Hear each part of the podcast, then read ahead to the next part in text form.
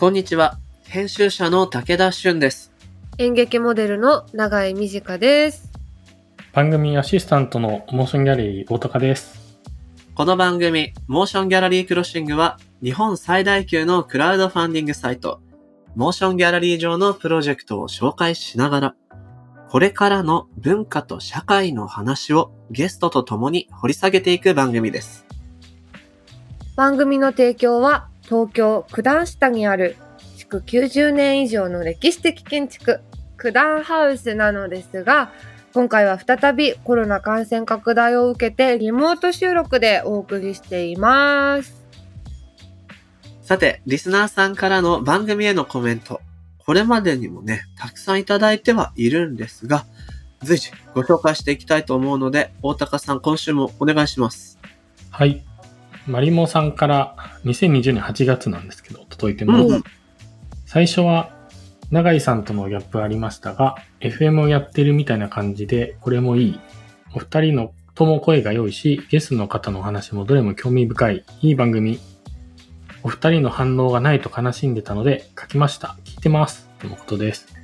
これね、僕、エゴさして補足してて、うん。なんか10いいね分ぐらいのいいねを押したつもりでいいねをした。何それすごいじゃん。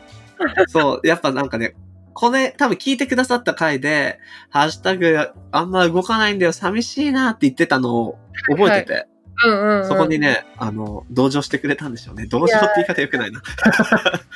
このマリモさんは、その私のことをね、あの、うんオールナイトニッポンゼロの時の私と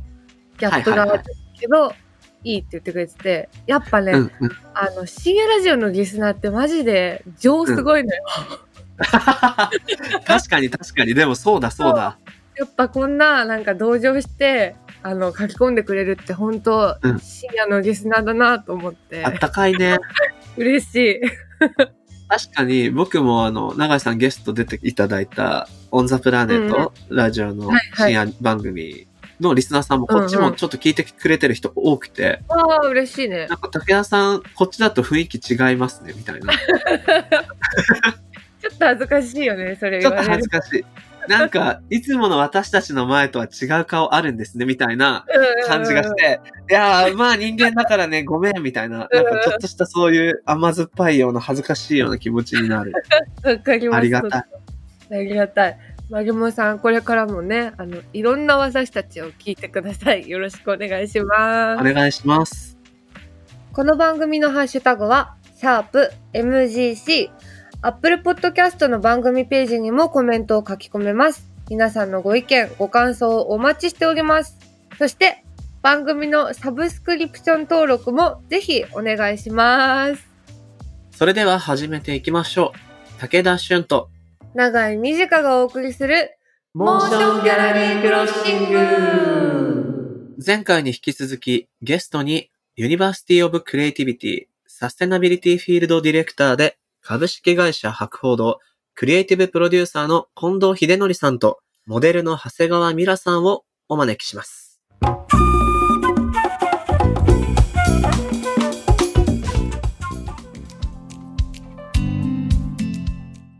そのね、長井さんが冒頭出してくれたクリティカルな質問だったと思うんですが、これってやっぱりこうお金と生活とに関わるジレンマの一つだったと思うんです。うんうん実はこの番組は、というか、モーションギャラリー自体がなんですけど、お金とクリエイティビティっていうものが、どうもこう、両方をうまく一致させることが難しい世の中になっているよねと。うん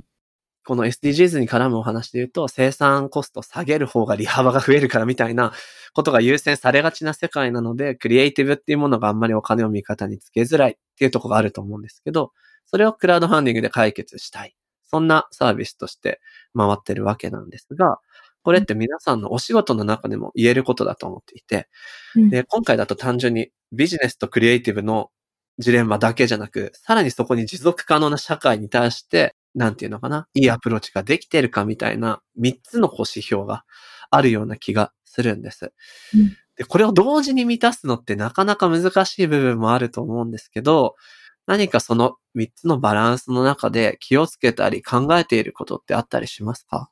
近藤さんに先に振らせていただいてもいいですか？はい。3つのバランス。うん。そう、あまあやっぱ広告の現場だと、どうしてもクライアントっていうものが。重要ですから、うん。商品を売るためのある種お仕事になってくるので、そこのバランスってより、例えば僕のような編集者の仕事よりよりシビアな部分あると思うんですけど、何かご自身でき注意されてることとか、こうあったらいいなと思ってる感覚とかってありますか？そうですね。まあお金と、そのクリエイティビティと、その持続可能性って3つで、持続可能性って言われ始めたのは結構どっちかと最近かと思うんですけど、ええ。今まではクリエイティビティとお金をどう回すかっていう、うん。まあクリエイティブな仕事するか、お金のために仕事するか、ライフワークとライスワークみたいな話をずっとはい。思って、えーやりながら、結構20代、30代の時結構、悶々としたみたいな感じで、うんうん。やっぱ食うためにはこれやんなきゃやんないよな、みたいな。はい。あの、僕も広告の仕事とかいろんな仕事しながらお金のためにこれやって、こっちでお金にならないけどこっちやるみたいなのをずーっとやってきたんですけど、それが、えっと、最近になって、で最近っていうかこの10年ぐらいですかね、やっぱお金に、えっ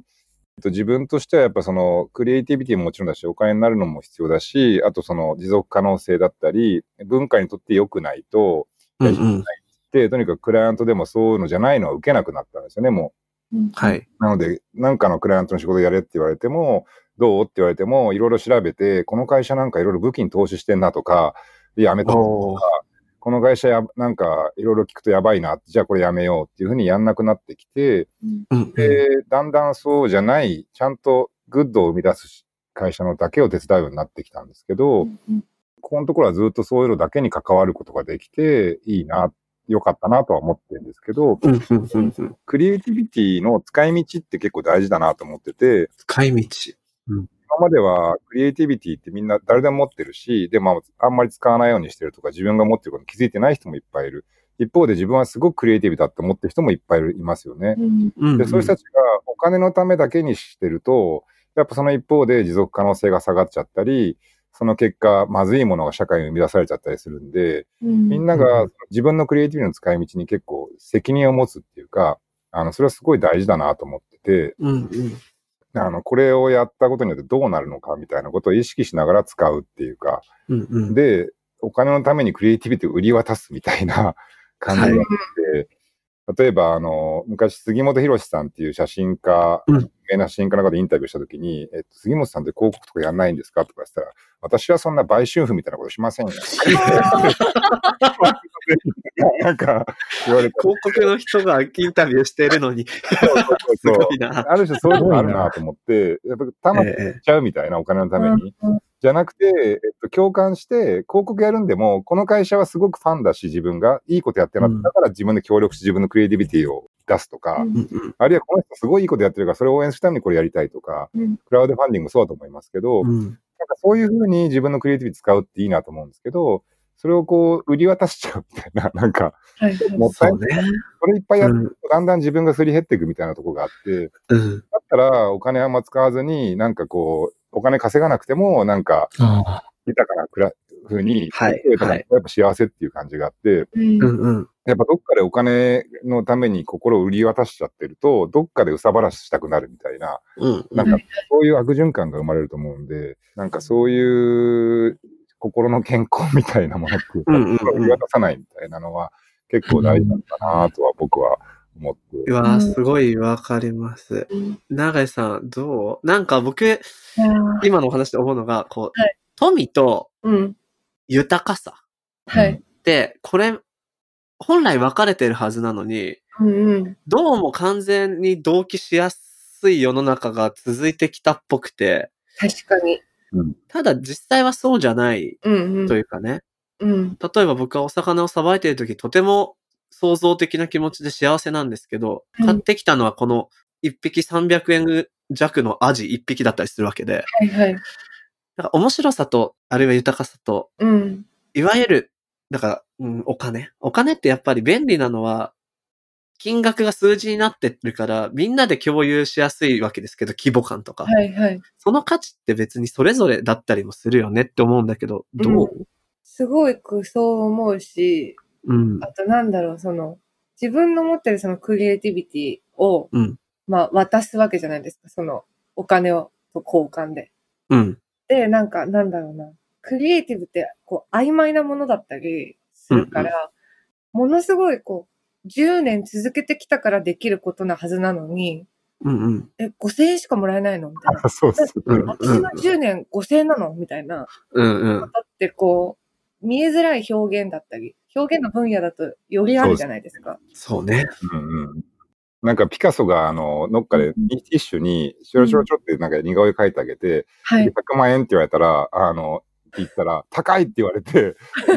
私の50年の研究が入ってるんで、みたいな。いやー、うんうんうんうん。だからそこで、ね、その、5000円ないと困る場合は飲んじゃうこともあるかもしれないけど、やっぱりそこのプライドというか、なんだろう。そこを自分だけは否定しちゃダメだよなというか、この10年うんうん。にはものすごく価値があって、うんうんきちんとした、まあ、対価をいただかないと、人にお貸しすることはできないんだっていうことって、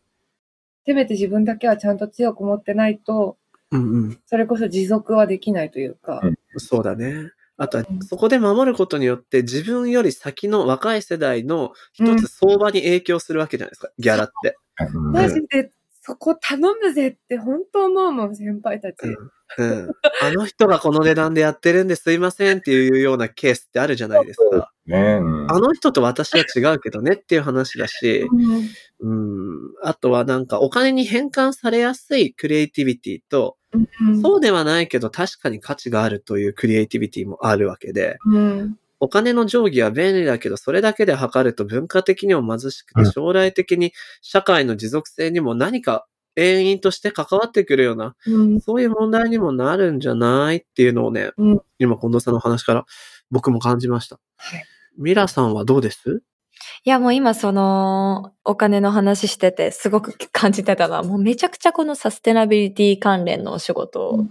もうギャラがないんですよそうなんだ。例えばそうなんですよ。なるほどで、いろんな企業が参加してても、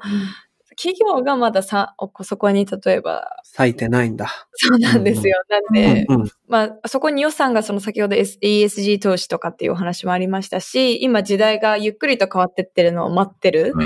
うんんですけど、例えば、まあ当たり前ですけど、お金があるところにこう人は、うん。ね、需要があるところに社会、会社は着目しますし、例えばじゃあタレントとかメディアに出る人も、じゃあこれ、れが人気だからそれについてもっと発信しようっていうのは当たり前の流れなんだけども、うん。これはビジネスではなくて SDGs、サステナビリティ、社会問題の話なので、じゃあ果たして、うんじゃあタレントとかインフルエンサーとかもそのギャラが発生しないから、じゃあ取り組まなくていい問題なのかとか、うん。私もこう今事務所の協力があって、こういう活動を例えば無料でもやらせてもらってたりとか、はいはいはい。本当にこう時給換算して、例えば、まあ、変な話、じ事務所と割ってってなったら、うん。うん。どう生活すんの？みたいな時も例えばあるわけじゃないですか。らそういうはいは多分私だけじゃなくていろんな企業さんが今直面してると思うので、うん。うんちょっと繰り返しにはなりますけど、本当いろんな人が、その今ソーシャルメディアっていうすごい大きいいいプラットフォームがあるので、もっといろんな人に発信してもらって、世の中が、の注目度上がってるよねっていうのを上がってもらって、そこで企業がそこにお金を使ってもらってってういうんサイクルを今待ってる。そうっすよね。うん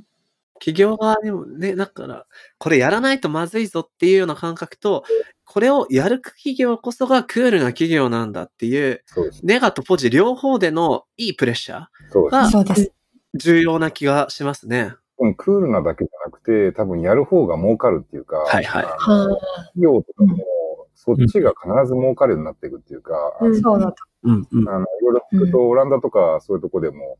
なんでそういうのやってる綺麗事じゃなくて、いろんな企業がどんどんそういうことやり始めてるらしいんですけど、それはそっちの方が儲かるからっていう、は単純にそれだけらしいんですよね。あうんうん。経済合理性にも訴えるというか、うん。だか。らそっちになって、そうすれば当然ギャラも、それに関わるギャラ払えるようになると思う。払われるようになると思って、うんそういう意味で、そのためのこう先行投資を手弁当で、いろんなところでみんながやってるっていう、はあ。でもガラッと結構あっという間に変わっていくんじゃないかなって気がしますけどね。うんうん。だからそれが先ほどおっしゃってたなんか、永井さんのうんお金がない友人は多分それができないっていうのが、まさに企業もそうなんじゃないかなと思ってて、うん例えば中小企業とかも取り組みたい企業、うん例えば私そうだよね。そう知り合いで、まあ、チョコレート屋さんやってるところも、例えば、じゃあ、あの、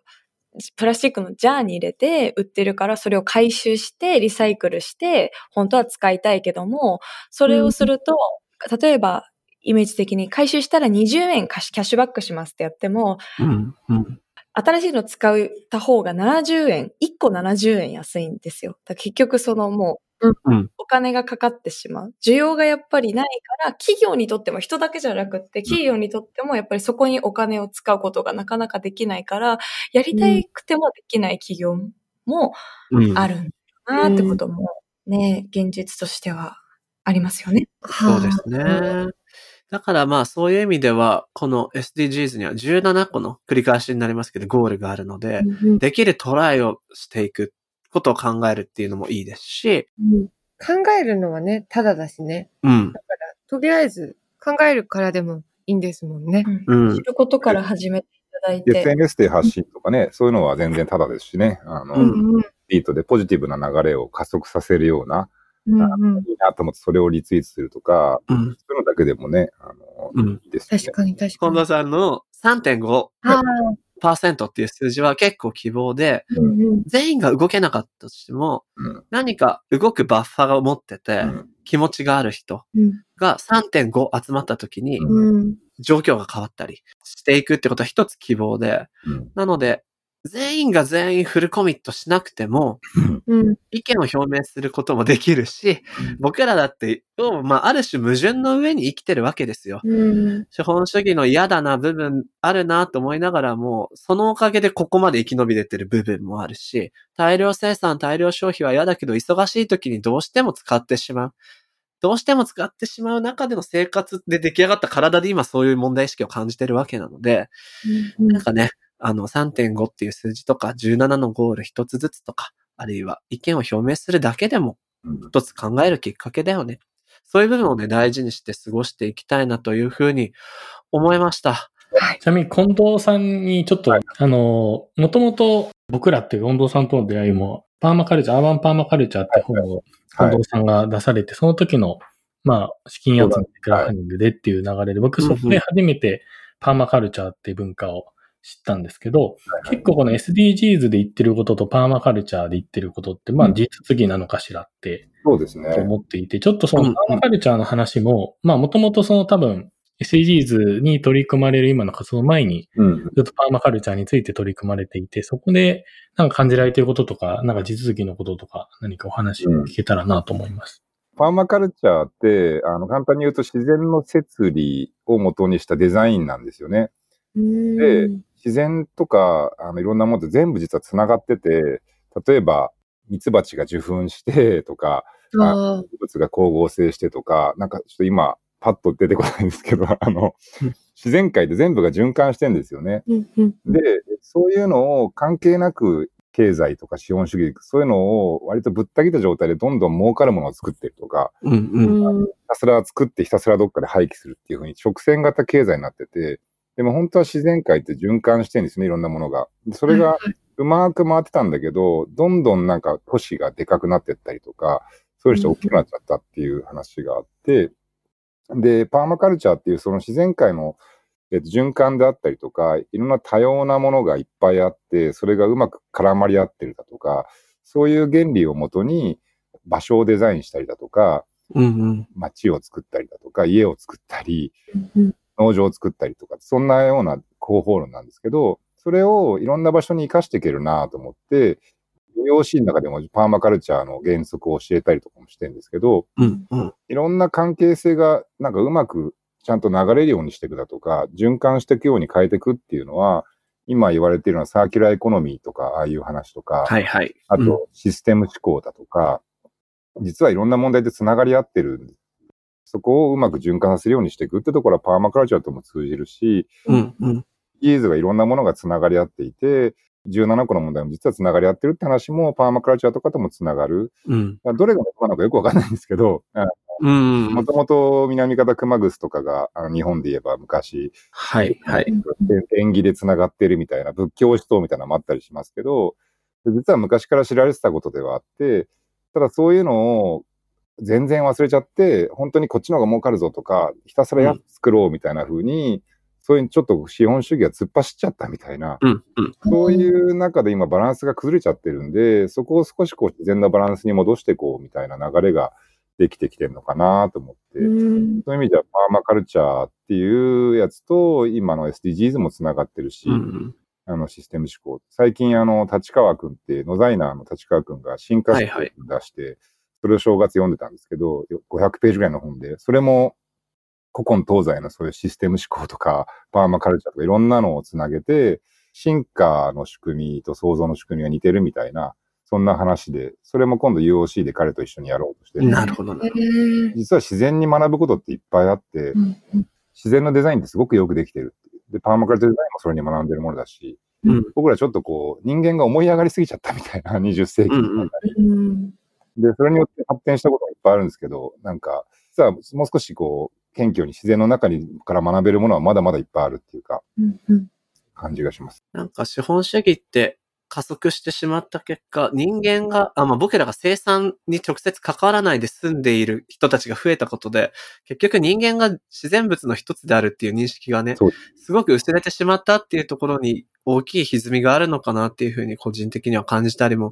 しました。うんうん。なんか、この間、別の取材で、あの、どうやったらもっとこの問題を自分ごとに、あの、感じてもらえるかな、みたいな議論をしてたんですけど、うん。やっぱり、なぜ必要なのかっていうのを感じるには、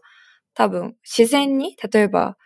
都会、私だと都会生まれ都会育ちなので、なかなか触れ合えて育つことがなかったんだけども、やっぱり大人にうんなって、まあ、今一度改めて自然に、こう、出てみて、うん、で、感じてみても、公園でもいいと思うんですよね。うんうんで、そこで触れてみて、何を思うか感じるかみたいなのが、うんうんそういう行為とか、うん。例えば子供の時言ってたこう山の遠足とかそういうのもないわけですから、まあ、ちょっと面倒くさいかもしれないけど、なんで必要なのか思い出すっていう意味では、そういうアクションもいいかもしれないなと思いました。うん。今。うんすごいよくわかるな。なんか、僕もあの、なんか20代の間と30代の間、実はなんかアートの方にどっぷりだったんで、はい。結構ホワイトキューブというか、白いギャラリーの中で何展示するかみたいなことをひたすら考えてて、うんあ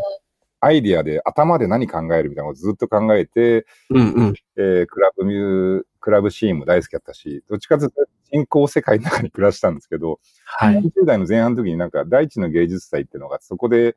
芸術祭、新潟の田舎に行って、で、アート見てたんですけど、途中で川があったんで裸になって泳いじゃったんですけど、本当に結構なんか楽しくて、あれ？俺こういうこと忘れてたな、みたいな。うんうんうん。こう、ちょっとそこからこう少し環境のことを意識し始めたみたいなこともあったり、田舎のことだったりとか、ちょっとなんかちょっと自分が変わったっていうのがあって、あうん、だからやっぱりその、環境の活動に熱心なのも実はパタゴニアだったり、あの、スノーピークだったり、アウトドアメーカーラブランドですね。こがない、壊れていくと、自然が壊れていくと、アウトドアメーカーもやってらんなくなるし、キャンプもできなくなっちゃうし、うんうんうん。台風来ちゃったらキャンプできないし、あれやっぱせめて自然と離れすぎちゃったみたいなのってでかいなと思って、そうすると何かがちょっと損なわれてるんだろうなと思って、あ。うん。僕もそのニューヨーク行った時とか、都市的な頭の生活しまくってたところは、やっぱりちょっとなんか、何か楽しかったんですけど、体の部分が欠けてた感じがあって、その後からは、だんだんだんだん、川で泳いだ後からは、だんだんいろいろ、重要なみそぎだったですね。あそう、だんだんこう全身の感覚とかを大事にするようになってきて、ううんん、なんか、まだコンセプチュアルに頭だけでアイデアだけで、アイデア命だみたいな、うんうん割とそういう感じだったんですけど、だんだんより感覚を意識するようになりました。自分のフィジカルがね、自然にそのまま繋がっていってるっていう感覚取り戻させてくれる。うんそういう部分は大きそうですよね。そうですね。うん屋外芸術祭にもそういう SDGs 的な文脈があるって初めて今気づきましたけど、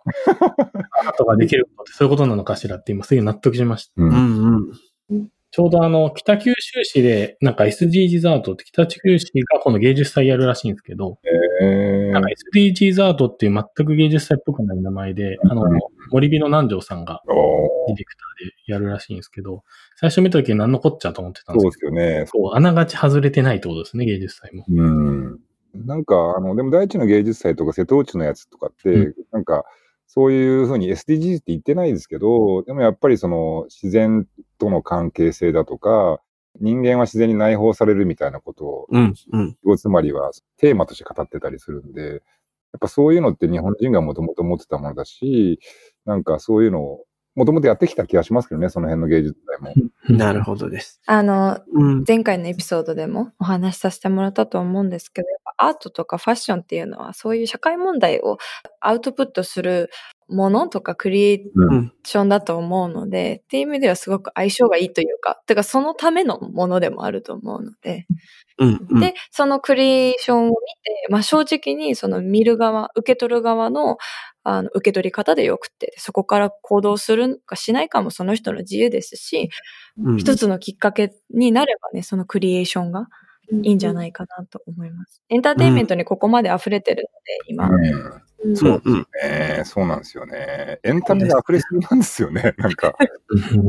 そういう意味では、まあ、エンターテインメントがある生活はもちろん豊かですし、ただ消費してしまうことになりやすいので、うん今の皆さんのお話だとアートとかクリエイティブっていうものは芸術でもありながら人人類を先に進ませるというか、あるいはとどまらせる。そういうきっかけにもなるものだから、うん。そういう視点から見てみても面白いでしょうし、うん。この SDGs って本当17のゴールがい。ろいろなものと紐づいているので、ぜひね、リスナーの皆さんも自分の生活とか興味の中に、うん。このゴールに何か近づけることとか、そういう取り組みが見つけられるような気がするので、うんぜひこの放送回聞いたらね、17個なんだっけとか、ちょっと思い出したり調べたりしながら聞いていただけるといいのかなというふうにも思いました。えー、これ多分永遠に話し続けられるし、本当に今日面白かったんですけど、あの、時間は有限っていうことで、このあたりで今回の特集終わりたいと思います。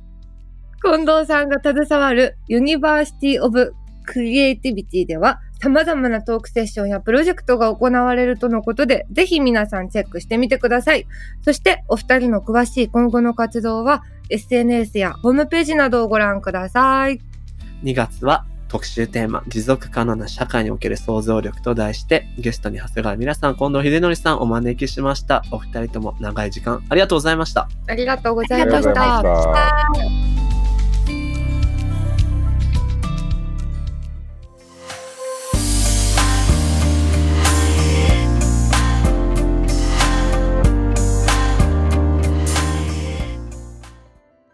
さて、ここからは、モーションギャラリーで現在挑戦中のプロジェクトの中から、特に注目してほしいものを紹介するホットプロジェクト。それでは、大高さん、今週はどんなものがありますか？今日紹介したいのは、コロナに負けない、酪農家が作った藤の国乳業を応援。子や孫に美味しい給食牛乳を届けたいです。うんうんと、このプロジェクトは、朝霧高原にある静岡県富士宮市の酪農家が学校給食に美味しい牛乳を提供するために作った乳業会社、富士の国乳業うん。なんですけど、コロナ禍での臨時休校やその経営環境が厳しい状況にあって、まあ、将来、酪農などの分野で収納や就業を目指す同県の学生が、まあ、その思いだったり、この美味しさに感動し、応援したいっていう思いで、このクラウドファンディングのプロジェクトが立ち上がった、そんなプロジェクトです。はつまり、企業が自分たちの今経営が学校給食もなくて厳しいよ、なんとか助けて、ではなく、学生さんが、っていう状況だから、この企業をぜひ助けたいんですって自主的に立ち上げたプロジェクト。ですね。激安生。きてるな。へー。中井さん、牛乳飲む？めっちゃ飲むし、給食の時とか、あの、欠席した子の分残るじゃん。うんうん。あれ、ガブ飲みしてた。だから背伸びた？飲めたの。5パッマジか。いや、でもなんか今僕このプロジェクトの紹介の情報を見てて思ったのが、あの、大人になるとちょっと僕あんま牛牛乳飲んでないなと思って、うん。でもこうさ、まあ、学校給食に関連する業態ってどこもさ、農家さんも含めて、うん。ね結構こう昨年大変だったって言うじゃない？え。では、なんかプロジェクトをうんい。や、なんかこの、クラウドファンディングのいいなって僕は思うのは、プロジェクトを知って、あ、こういう状況にあるんだ、じゃあ支援しようって思うことももちろんなんだけど、はいそれに伴って、あ、ちょっと牛乳飲む習慣つけようかなとか、今僕思ってんですよ。うんうんうん。いろんなことで。いいね。それで支援することもできるわけだから、うん。なんかね、そういうこう、自分の生活に何かを支援するような、その動線をこう、埋め込むきっかけにもなるのかなって、今ただ牛乳飲みたいだけなんだけど、いや、飲みたいよね。それをまことしやかによく言った結果なんだけど、でもそういう部分ってあるなと思って。確かに確かに。うんやっぱね、冷蔵庫開けてあると嬉しいもんね、牛乳。嬉しいよね。うん。なるほどなお二人はヨーグルトはお好きですか？好き。ヨーグルトは僕食べる？うん。うんうん。結構このプロジェクトページのリ,、まあ、リターンにもなってるんですけど、このもっちもっちのヨーグルトっていうのもめちゃくちゃ美味しそうだなと。はへえ、いいな全然も応援しようかなと思いました。なんかね、ヨーグルトって結構如実に差が出るじゃん。出るも。のによって。うんだからいいもの知りたいなっていう気持ちが、ね。実は日常的に思ってたんで、うんいい機会かも。うん。やっぱこういうさ、なんでの、ガチのヨーグルトってさ、うん。すごいじゃん。エネルギー。うん食べたいよね。誰でも良さがわかるよね、違いわがね。かる。そうそう言えばなるほど。まあ、あの、このプロジェクトの一番の、まあ、素敵なポイントいっぱいありましたけど、一番の特徴は、やっぱり学生さん自身が立ち上げたということで、はい。ね、長井さんメッセージもらってるんですよね。はい。静岡県立農林環境専門職大学短期大学部畜産コース1年の佐々木希さんからリスナーの皆さんに向けてメッセージをいただいてます。藤の国乳業は地元の牛乳を地域の子どもたちにうん。学校給食には子どもたちの健康を守る働きや食農教育に重要な効果があります。藤の国乳業の出資者、役員であり、生乳を出荷する酪農家は関東の中でもトップ10に入る高品質の生乳生産者です。品質にこだわりがある上、殺菌を従来の方法と異なる低温で行っているため、牛乳本来の旨味があるのが特徴です。しかし、コロナ休校で会社は大きな影響をかぶりました。将来の酪農など農林業分野の担い手を育成する全国初の農林環境専門職大学短大の学生として地域の農業の発展に少しでも貢献したいと思い、このクラウドファンディングに取り組んでいます。ですって。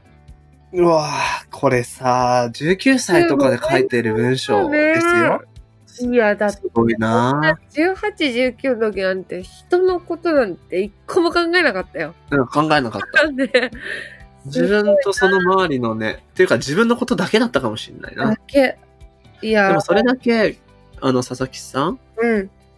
この農林環境専門職大学ね。の畜産コースっていうとこだから、うん。タイムリーにこの状況下での、そうだねえ。っと畜産業とかのうんうん。厳しさっていうのを感じてらっしゃるんでしょうね。そうだ自分たちが将来つくだろう道っていうことで。うんうん。なんでそういう部分からも支援したいプロジェクトですね。はい。うん。頑張っていきましょう。佐々木希さん、どうもありがとうございました。このプロジェクトはモーションギャラリーで3月26日まで、ぜひ皆さんチェックしてください。モーションギャラリークロッシングエンディングのお時間となりました。うん。というわけで、この特集テーマ、最後の回になりましたが、盛りだくさんだったね、お話のトピックスが。全部がこう連関して繋がり合っているというか。うん永井さんどうだった？印象的だったパートありますか？そうね。なんか、そのさ、システム自体をまあ変えようとするときとかって、うんものすごい人数が必要なイメージというかさ、もうマジで。みんな心入れ替えたみたいな状態じゃないとうん無理だと思ってたんだけど、3.5%の人がいれば、その革命とか起きるみたいなさ、うん。出してくれたじゃない、近藤さんが。うんうん。なんか3.5%だったら、あそ意外といけんじゃないの？みたいなうんうんうんうん希望が持てるし、うん。希望が持てるとやっぱり自分がやってることに意味がある感じがするというか、そうだよね。なんか選挙とかでいわゆる無党派層みたいな人たちがさ、うん動くのが3.5の立ち上がりってことだと思うんだけど、であるならば、これもね、なんか自戒を込めてじゃないんだけど、何かことを正そうとか変えようと思う人が現れた時って、世間って最初冷たいじゃ冷たいん。なんなら石投げたりすすらする。うん。そうね。だけど3.5の立ち上がった人が変えてくれる可能性がある。だとしたら、まずはそこに耳を傾けてはいたいなと思ったし、うん。自分も何か、ここっていう時には3.5でもいたいし、なんかそんな気持ちにさせられましたなえ大高さんはどう？そうですね。なんか、ちょっと話聞きながらミニシアタイド基金、うんうん。2020年の4月頃やってたやつですけど、はいはい。あの時も、まず3.3万になったんですけど、支援してくうん。れた方が。でもあの時もちょうどその、まあ、普及、緊急事態宣言も出て、普及不要な活動っていうのはやめましょうっていう中で、うん結構その文化活動とか、まあ、クリエイティうん。ブ活動っていうのは、まあ、普及不要と言われてたタイミングで、いや、うん。そうじゃないでしょっていうところを、結構あそこから風向きが変わった気もしていて、まあ、うん。確かにその、なんか何かを変えると50%のマジョリティを取らなきゃみたいな風にやっぱり思っちゃいますけど、うん。あそうじゃないんだ。確かにでも自分もそういう事例を見たなって気がしていて、うん。なんか指針になりそうだなとはすごい思いました。